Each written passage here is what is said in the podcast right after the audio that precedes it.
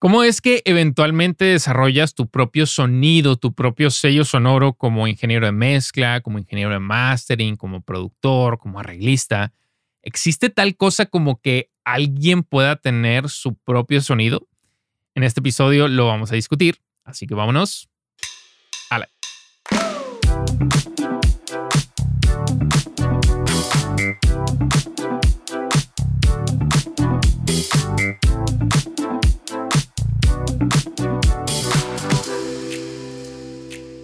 Hey, ¿qué onda? ¿Cómo estás? Espero que estés teniendo un excelente día. Yo soy tu host, como siempre, Héctor John, aquí en el podcast de Audio Producción y bienvenido a este episodio número 36, donde vamos a pasar un bonito rato profundizando acerca de esta cuestión. ¿Cómo es que alguien puede tener, desarrollar su propio sonido? ¿Existe tal cosa como que alguien tenga su propio sonido? Yo pienso que sí, te lo voy adelantando, pero te voy a compartir algunas de las formas en las que tú puedes desarrollar tu propio sonido. Em, así que bueno, pues espero que tengas por ahí tu cafecito, tu cervecita, lo que sea que te guste más para disfrutar este podcast, ya sea si nos estás escuchando, ya sea si nos estás viendo en el canal de YouTube. Pues bienvenido y muchísimas gracias por estar un ratito aquí conmigo. Bien, em, dependiendo de qué tanto tiempo tengas en la industria, y cabe recalcar esto, perdón, me voy a ir un poquito hacia atrás. Eh, me voy a enfocar mucho en la parte de la mezcla porque sin duda alguna, pues es lo que a lo que me dedico, es lo que más hago, lo que más experiencia tengo y donde creo que mejor puedo nutrirte de información, pero sin duda alguna, esto no significa que la información que te voy a compartir sea ajena a las otras profesiones como ingeniero de mastering, como arreglista, como compositor, como productor, etcétera, porque creo que es muy relevante, ¿no? Así que bien, regresando. Eh, depende de qué tanto tiempo tengas en la industria, probablemente pues conocerás a los grandes ingenieros de mezcla, ¿no? Y dependiendo de qué géneros te gusten y la música que te guste, pero pues hay mucha información allá afuera, ¿no? Gente como Chris Lordals, gente como Michael Brower, como Manny Marroquín, como Tom Norris, como Spike Stent, como Servangenia, etcétera, ¿no? Todos estos ingenieros de mezcla que escuchamos que están involucrados en grandes éxitos. Y, y de alguna manera, es, podemos identificar, si es que nos ponemos a escuchar su trabajo, que cada uno de estos, de, estos trabajos en los que están involucrados, tienen como una especie de común denominador en el sonido. No significa que todas las mezclas suenen igual, porque pues creo que no es nada más parte del ingeniero de mezcla, sino que también es parte de la producción, lo que aportan los productores. Pero sin duda alguna te vas a encontrar ciertas similitudes entre cada una de estas y a su vez diferencias si te pones a comparar una mezcla de CLA contra una de Michael Brower o contra una de Michael Brower contra una de Manny Marroquín. Y de alguna forma también, pues, de acuerdo a tu gusto musical, igual, igual y también te vas a inclinar más hacia un cierto sonido que otro. Ahí es entonces donde podemos asegurarnos y corroborar que sí es posible que alguien imprima su propio sonido a este trabajo de acuerdo a sus habilidades, de acuerdo a sus procesos, de acuerdo a sus gustos musicales, de acuerdo a su creatividad. Y es por eso, y sobre todo sucede mucho en la parte del pop. Si te pones a analizar los créditos en, no sé, los álbumes más recientes de pop, que muchas de las, de las canciones, a través de un compilado, tienen diferentes ingenieros de mezcla y te preguntarás, bueno, ¿y por qué es eso? Porque realmente lo que sucede es que entre el artista o el productor, el A&R o la gente involucrada, de pronto, de acuerdo a la producción, eligen al ingeniero de mezcla que crean que mejor puede aportar o empatar hacia esa producción no sé, y obviamente pues esto también de acuerdo a, la experiencia y la relación laboral que tengan con los diferentes ingenieros de mezcla. Hay muchos factores que entran en la ecuación, pero uno de ellos pues es bastante importante que es qué pueden aportar ellos, a la mezcla. Te digo que sucede mucho en la parte del pop y sobre todo mucho con artistas de disquera, porque obviamente pues tienen los recursos, ¿no? Tienen el presupuesto como para contratar a este ingeniero de mezcla, a este ingeniero de mezcla, a este otro ingeniero de mezcla, cuando pues, no sé, proyectos independientes igual y solamente tienen presupuesto para un ingeniero de mezcla, lo cual no significa que, esto sea malo, ¿no? Pero pues en el mejor escenario, de alguna forma, si lo vemos así, pues cada ingeniero de mezcla puede aportar un propio sello sonoro y ya es labor entonces al final del ingeniero de mastering de cómo puede de alguna, o sea, cómo puede cambiar un poquito el perfil o igualar el perfil de cada una de las diferentes mezclas dentro de un álbum para que todo suene cohesivo. Porque te digo, no es nada más la cuestión sonora, sino es también la parte creativa, es la parte de efectos, es la parte de recursos, etc., etc. Si estás de acuerdo conmigo, entonces, pues estamos en el mismo canal de que sí es posible obtener un propio sonido. Pero ¿cómo es que lo haces? ¿Cómo es que tú puedes desarrollar tu propio sonido? Y eso es exactamente lo que quiero cubrir a continuación. Antes de eso, y, es muy relevante para entender cómo es que logras esto, es tener un entendimiento de una especie de línea de tiempo de cómo es que vas desarrollando y creando tus habilidades para eventualmente desarrollar tu propio sonido. A ver, cuando apenas vamos empezando, es súper común que, que estemos confundidos, que no tengamos confianza en nosotros mismos de tomar decisiones, de saber qué herramientas utilizar, en qué escenarios utilizar esas herramientas. Ni siquiera conocemos bien las herramientas y pues a veces nos vamos a ciegas o a veces simplemente nos vamos a lo que nos dicen los demás. Y no es malo. Digo, yo te lo comparto y eso es algo que yo hacía al principio.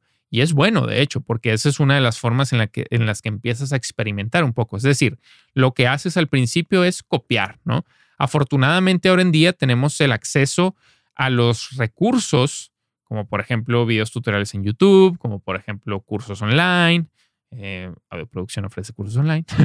este, o sea, e, este tipo de, de o masterclasses, por ejemplo, de, pues de recursos, valga, la redundancia, en donde podemos apoyarnos para empezar a, a, pues a tomar ciertas decisiones o que alguien más tome ciertas decisiones por nosotros. Por ejemplo, si tú te inclinas hacia el rock y te gustan las mezclas de CLA o te gustan las mezclas de Tom Lord Alch, probablemente vas a investigar sobre qué es lo que hacen y afortunadamente existe información sobre qué es lo que hacen. Entonces te vas a encontrar con que a CLA le gusta utilizar mucho eh, los ecualizadores del channel strip de SSL y te vas a encontrar con que utiliza mucho el 1176 en las voces y que utiliza el LA2A. Entonces, ah, bueno, pues si ellos están utilizando esto, pues yo también lo voy a utilizar. Y ahí empiezas a experimentar y empiezas a conocer un poquito de los sonidos. Y, al principio igual y pues ni siquiera tienes como ese criterio como para decir, ah, esto suena diferente por esto, o esta suena bien por esta u otra cosa. Y acuérdate que esta es una carrera y bien importante, a recalcar, que se cuece a fuego lento, ¿no? Y, que vas adquiriendo esa experiencia y esas habilidades poco a poco. A veces puedes tomar hasta décadas, ¿no? La diferencia es que hay mucha gente hoy en día que tiene, que es muy impaciente y quiere resultados de la noche a la mañana. Me pasaba precisamente con un, pues con un cliente que compró uno de mis cursos online eh, y estaba frustrado porque después de, de, haber tomado el curso, su primera mezcla no le salió como quería. Y yo, pues es que, ¿qué te puedo decir? ¿no? O sea, a ver, el, el, el, curso está diseñado para que empieces a formar esas bases y para que empieces a tener la información adecuada de qué es lo que puedes empezar a utilizar para crear tus propios procesos, etcétera, etcétera. Pero de ninguna manera te estoy asegurando que tu siguiente mezcla va a sonar, va a ser la mejor mezcla que hayas hecho. Pues eso va a tomar tiempo, ¿no? Es parte de ese proceso. Entonces, ya después de que, no sé, pasan algunos cinco años, unos seis, ocho años quizá, em, es cuando empiezas a tener ya más confianza en ese uso de las herramientas, ¿no? Empiezas a crear tus propios presets, quizá tus propias plantillas, eh, tus propios recursos. Igual a ti te gusta trabajar mucho con compresión paralela o con este tipo de saturación o con este tipo de ecualización y constantemente estás en un proceso de evolución. Y te anticipo, independientemente del punto donde te encuentres en tu carrera, siempre estás en una constante evolución y siempre estás reinventándote. Es parte de ese proceso y también te anticipo, jamás tienes esa como súper, súper confianza. O sea, siempre está ese grado de desconfianza cuando envías una mezcla, ¿no? Dices, híjole, les gustará o no. Obviamente con el tiempo, pues sabes que eh, tu porcentaje de efectividad es mucho más alto que cuando apenas ibas comenzando y quizá habrá alguna cosita por aquí o por allá que tengas que cambiar. Eh, pero nunca se quita, ¿no? Y es parte de esa de esa adrenalina que tienes. Y está, pues, bueno, a mí personalmente me gusta.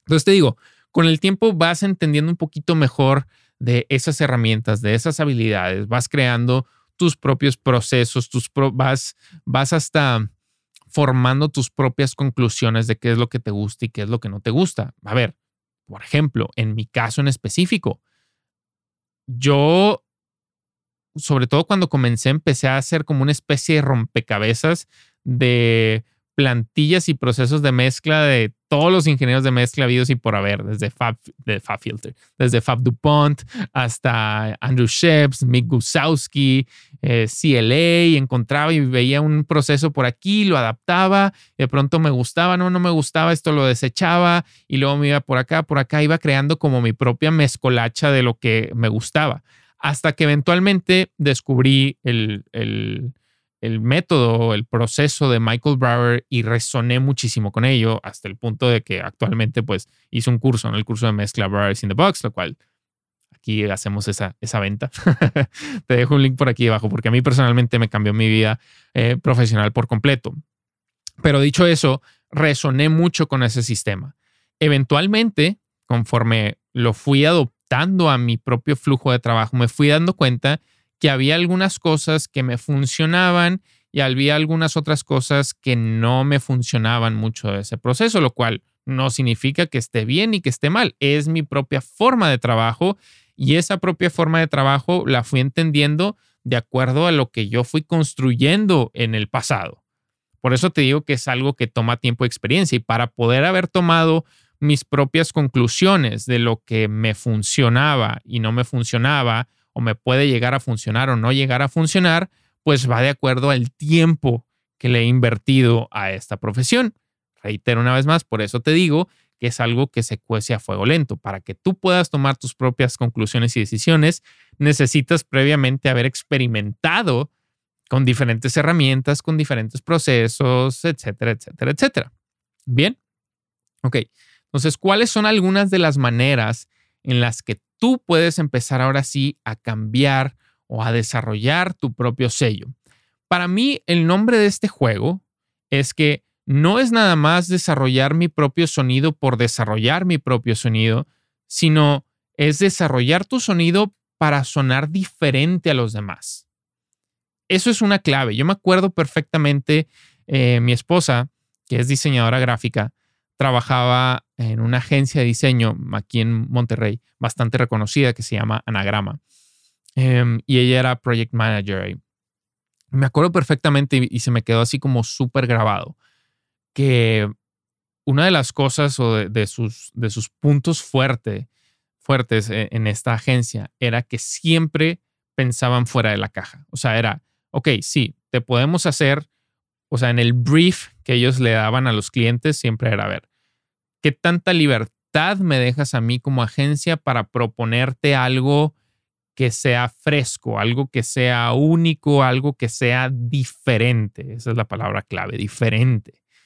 Em, algunos clientes eran, y ellos iban leyendo a los clientes, no, algunos clientes eran como mucho más cerrados, más herméticos, y yo quiero algo como muy tradicional. Y de pronto había otros que dejaban como la, mesa libre, ¿no? decían, tú, tú proponme, tú ofréceme, y ahí era donde Anagrama destacaba mucho más, porque permitían a, los propios empleados, ¿no? A poner a trabajar sus mentes creativas y ver, decir, ok, estas, estas personas, o sea, esta agencia, ¿qué puede hacer por este cliente, no? Pues podemos irnos por el lado tradicional que muchas otras agencias pueden hacer lo mismo, una agencia profesional, o podemos irnos como por algo un poquito más arriesgado. Y eso es algo, y eso es un punto de diferenciación, ¿no? Este, y, es una línea muy difusa, la cual en cierto punto tienes que estar dispuesto a veces a cruzar o quizá mantenerte un poquito atrás, ¿no? Ahorita profundizamos más en eso. Pero mm, donde quisiera empezar y creo que de las de las de los aspectos donde puedes más rápido empezar a cambiar tu sonido es en las herramientas que utilizas. Y con herramientas me refiero a todo lo que tienes en tu estudio, ¿no? No solamente significa equipo analógico, sino también puede ser software, por supuesto. El hecho de que trabajes en, completamente en la computadora tiene su propio sonido. El hecho de que trabajes en, en un formato de consola tiene su propio sonido. El hecho de que trabajes de forma híbrida tiene su propio sonido. Independientemente de que, no sé, trabajes in the box y que mucha gente trabaja in the box, tiene, o sea, todo tiene un sonido y tenemos que estar de acuerdo con eso. Una consola te va a dar una cierta profundidad, una cierta apertura, una cierta imagen de, de abajo hacia arriba. La computadora te va a dar una cierta imagen de aquí, de abajo, de abajo hacia arriba, ¿no? exactamente lo mismo. El tema está, por ejemplo, cuando estamos trabajando in the box, lo cual yo soy completamente a favor, y es que, pues muchos de los plugins, pues al final de cuentas, tienden a sonar igual. O sea, vaya, no, no que muchos de los plugins, bueno, sí, de alguna forma, o sea, porque ya sabemos que hay muchas emulaciones de, de Channel Strips SSL o de, de 1176 o de Pultex, etcétera, etcétera. Si tú te pones a hacer una comparativa entre cada una de estas herramientas, o sea, si imprimes stems y luego te pones a procesarlos agresivamente y haces una comparativa, te vas a dar cuenta que muchos suenan muy similar. No significa que suenen exactamente igual, pero muchos suenan muy similar. El tema es cómo tú usas esa combinación de herramientas lo que crea tu propio sonido. O sea, si todo mundo, y aquí es donde tienes que hacer una especie de labor de investigación o pues sí, o sea, como empezar a darte cuenta de qué es lo que muchos están utilizando. Y si todo el mundo está utilizando el 1176 de UAD, pues igual y me voy a utilizar el de IK Multimedia o me voy a utilizar el de Waves. O quizá y no utilizo un 1176, mejor utilizo un LA2A. O si todo el mundo está utilizando el Valhalla River, pues yo me voy a utilizar ahora un Lexicon, me voy a utilizar el, no sé, el River que quieras, ¿no? Transatlantic Plate o bla, bla, bla, ¿no? Em, entonces sí tienes que empezar a ver como esas áreas de oportunidad de qué es lo que está utilizando más la gente, porque es muy común que uno quiera siempre regresar a su zona de confort, ¿no? A ver, ¿qué es lo que están utilizando todos? Pues porque yo quiero sentir que pertenezco. Entonces, si todo el mundo está utilizando esto, pues yo me quiero ir por acá para no estar, para no salirme de la caja y no sonar diferente, pero desafortunadamente eso te va a hacer sonar exactamente igual a todos, sobre todo si estás trabajando in the box, porque independientemente de los procesos, pues al final, recalcando, pues muchos de los plugins suenan igual. Y no estoy diciendo y no estoy en contra de los plugins, ni mucho menos. Yo estoy completamente in the box. Pero hay factores que igual y pueden involucrar también en la parte sonora a que suenes diferente. Eh, obviamente, pues hay gente que ahorita opta por estar mezclando en una consola. Y cuando todo el mundo ahorita está mezclando in the box y tú mezclas en una consola, pues probablemente te va a sonar, te va a hacer sonar diferente. Que sea menos práctico, menos eficiente, sin duda alguna. Y que sea una flojera hacerlo, sin duda alguna. Pero yo, por ejemplo, en mi estudio, mm, bueno, en el, nuevo proyecto que tengo, pues voy a tener una consola ahí. Eh, tengo demasiado tiempo mezclando in the box y probablemente me voy a quedar siguiendo trabajando in the box. Pero habrá ocasiones en la que algún proyecto, si tengo las ganas de hacerlo, amerite el mezclar en la consola. Y eso me va a dar un sonido distinto que no mucha otra gente tiene. Si tienes la posibilidad de pronto de tener un sistema híbrido, pues ese puede ser un factor inicial que también cambie tu sonido. Si utilizas algún compresor analógico en la voz, utilizas algún ecualizador en el mix bus, o si utilizas suma analógica. Y no estoy diciendo que te tengas que ir por ese lado, porque igual es muy difícil tener los recursos también para hacerlo.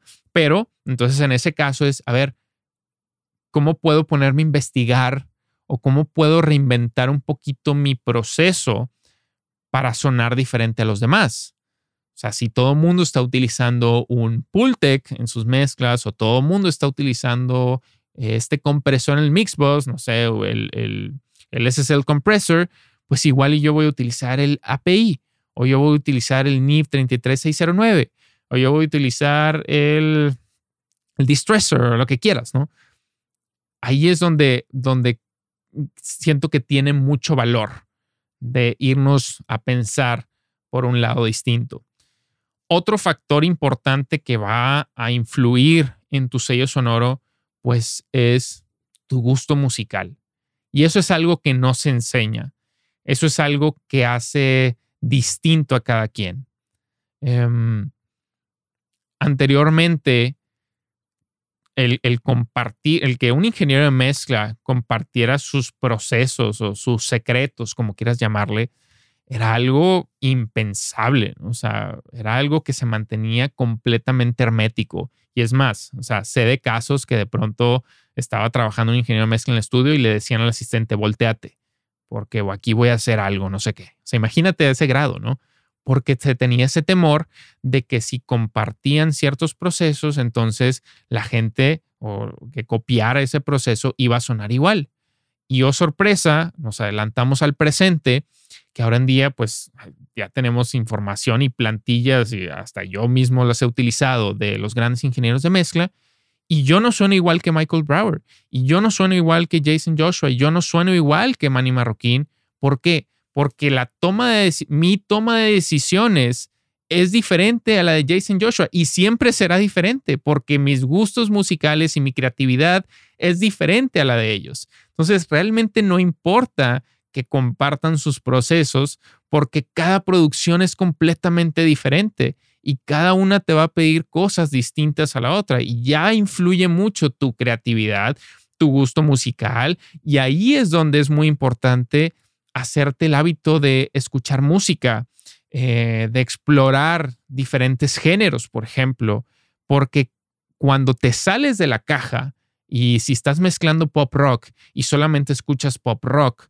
pues igual y te vas a quedar encasillado en lo mismo. Pero ¿qué pasa si estás mezclando pop rock y de pronto te traes una influencia de, del hip hop o te traes una influencia de salsa, o traes una influencia del metal, lo que quieras, ¿no? ay, quizá ahí puede salir algo único, puede salir algo bastante creativo.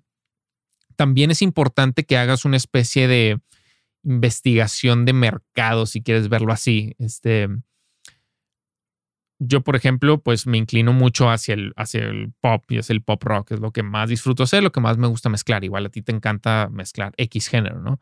Y una de las cosas que hago, pues, es irme a a las listas más populares, quizá investigar los top 10, top 20 si quieres, y empezar, en, empezar a encontrar como eh, un común denominador entre estas mezclas, empezar a encontrar como mm, áreas de oportunidad, qué cosas yo podría hacer diferente o cómo pudiera encajar yo eh, con mi trabajo aquí en estas listas, pero resaltando sobre los demás estaba escuchando recientemente estas listas y me di cuenta que muchas de las producciones y muchas de las mezclas ahora en día, por ejemplo, en las voces utilizan muchísimo doubler, ¿no? Eh, eh, y utilizan, está como muy cargado de efectos, que ya sabemos que ahorita está como mucho la influencia de los ochentas, entonces tipo está todo con bastante efecto. Em, hay unas cosas que me encanta cómo las hacen, hay otras, no sé, estaba escuchando el último una de las canciones de Morat que acaba de salir, este, digo, para este momento.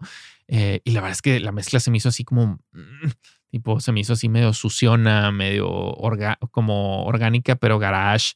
Eh, y la mezcló Tom Norris, ¿no? Este, pero Tom Norris también ha mezclado otros temas como más tipo eh, top 40. Entonces, dije, órale, no, pues aquí yo, por ejemplo, pude haber hecho esto, esto, esto, pude haber utilizado. O sea, como estoy imaginándome, pero también encontrando esas áreas de oportunidad. Entonces, dependiendo del género que tú estés trabajando, que te guste más trabajar, igual y puedes empezar a identificar esto como te digo, eh, eh, si te vas a, a mí, Tidal me gusta mucho utilizarlo porque puedes encontrar los créditos. De pronto ponte a ver los créditos, a ver cuáles son los ingenieros de mezcla que están como aquí arriba, ¿no? Que siempre están mezclando. Y, puedes investigar, algunos de ellos quizás hasta compartan sus procesos, puedes adoptar algunos de sus procesos si te gusta algo que, que, te gustó que hicieron y lo puedes reinventar hacia lo que a ti más te gustaría. O de igual manera también puedes encontrar esas áreas de oportunidad. Y sabes que a mí se me hizo que las voces suenan como demasiado comprimidas. Yo personalmente en mis mezclas la haría más de esta forma. Es más, de hecho te comparto, estuve mezclando un tema, pues no va a compartir el artista por efectos de que pues no, no, no divulgar mucha información y quiero quedar mal, pero eh, las voces de, de, una de las artistas venía así como súper procesada, súper comprimido todo, este, y que sinceramente no cabía dentro de, de, la producción que estaba mezclando. Y hablé con el productor y le dije, oye, ¿sabes qué? Digo, he intentado hacer que esto quepa dentro de la, dentro de la mezcla, pero sinceramente de acuerdo a, a, esta otra voz que estoy trabajando, híjole, está imposible, o sea, está demasiado procesado. Entonces, si me puedes hacer el favor de enviarme las voces naturales, este, crudas, y pues para intentar hacer mi propio proceso. Híjole, o sea, fue la diferencia de noche y día, ¿no? Porque ahora sí ya pude hacer que todo sonara un poquito más natural, a diferencia de si me quedaba con lo que ellos habían propuesto, pues probablemente iba a sonar todo como medio desconectado, ¿no? O sea, ahí es donde tienes que ver las áreas de oportunidad. Desafortunadamente también, para muchos de nosotros, cuando ya estamos como con mucho trabajo y estamos eh, pues en, en la rutina diaria, es, es, es muy fácil caer y, ya lo he platicado anteriormente, pero en esa zona de confort, o sea, regresar a las herramientas que ya conozco, a todos mis procesos que siempre he utilizado, porque igual y también eso es lo que constantemente te ha dado trabajo, ¿no? Dices, oye, pues si estoy, si, si las cosas están funcionando, pues ¿por qué reinventarlas? Pero acuérdate que también el mercado es un mercado que constantemente está evolucionando y que constantemente está cambiando. Entonces tú también tienes que estar reinventando tu sonido y tienes que estar cambiando. Y para eso, no sé, yo te recomendaría que igual y dejaras probablemente, no sé, una hora, dos horas a la semana como para realmente reinventar o para realmente experimentar con nuevas herramientas. O sea, este tiempo es dedicado no para que algo te salga bien, no para que, o sea, no para mezclar un tema para un artista y que le tengas que entregar, porque eso también tienes que tener cuidado, pero sino para, no sé, trabajar en una mezcla que igual ya trabajaste anteriormente o algunos de estos multitracks que a veces te puedes encontrar online para práctica o que te ofrecen ciertos cursos. Y ahí es donde puedes poner tú el pie en el acelerador y decir, a ver, vamos a ahora sí a salirnos por completo de la caja y vamos a ver qué pasa si eh, un plugin que está destinado para las voces lo utilizo en el bajo lo utilizo en las guitarras o si este plugin que está que comúnmente lo utilizan las guitarras ahora lo utilizo en el kick por decirlo así, ¿no? O esta combinación de diferentes eh, plugins para crear una, una, cadena de efectos, lo que sea. A mí me gusta mucho, de hecho, Audio Production Academy, eh, porque precisamente pues es como mi tiempo de libertad ¿no? Como para dejarme caer en ese aspecto. Y yo se lo comparto mucho a los alumnos de que, a ver, pues ahora estoy utilizando este plugin en el Mixbox porque, ¿por qué no? Y porque esta mezcla al final no, no la voy a entregar a ningún cliente simplemente por cuestiones de práctica y vamos a ver si funciona. Y en el momento de que algo me guste mucho y funcione y ya haya tomado mi tiempo practicando con eso, entonces ahora sí es donde puedo adoptarlo a mi propio sistema de trabajo para ya trabajar quizá en una mezcla que voy a entregar para un cliente y ser diferente. No todo cae en nosotros también y, por eso te comentaba que es una línea delgada entre qué tanto queremos salirnos de la caja y, qué tanto queremos quedarnos al margen.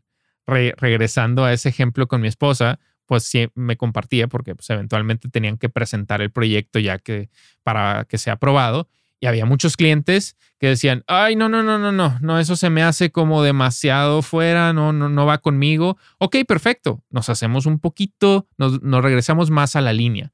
Y había otros clientes que de pronto decían, wow, o sea, no me esperaba para nada esto, está súper cool. Ahí mucho también va de ti, de la lectura que tienes con el productor o con el cliente, de qué tanto campo de, de experimentación o de libertad tienes como para, para proponer algo distinto a mí eso es lo que yo distingo mucho de ingenieros de mezcla como por ejemplo Jason Joshua, que Jason Joshua siempre está pensando cómo puede hacer algo diferente, cómo puede crear una corriente, a diferencia de quedarse como todos los demás. Habrá ocasiones en las que le funcione y habrá ocasiones en las que le digan, no, no, no, no, No, vamos a regresar un poquito más a las bases porque es a criterio, porque es muy subjetivo el proceso de la mezcla y habrá artistas que se sientan cómodos con eso y habrá otros que no. Pero si, si siempre te haces el hábito de pensar diferente, de no irte siempre con la corriente, creo que eso puede hacer que, número uno, la gente voltee a verte mucho más y que también pues desarrolles ese sonido diferente del cual no mucha otra gente tiene. Bien, así que bueno, pues quería compartirte un poquito de, de este punto de vista. Me encantaría que también dejaras aquí en la sección de comentarios qué, te, qué opinas de esto, o sea, cómo es que tú crees que puedes desarrollar tu propio sonido. ¿Estás de acuerdo con lo que compartí o, no muy de acuerdo? Es completamente válido. También déjame aquí en, eh, pues si me estás escuchando en podcast, déjame un review del podcast que siempre es bueno, cinco estrellitas, pues creo que es, es, válido. y eh, pues si nos estás escuchando aquí, eh, si nos estás viendo en formato video podcast, pues ya sabes, también déjame like, suscribirte, etcétera, etcétera.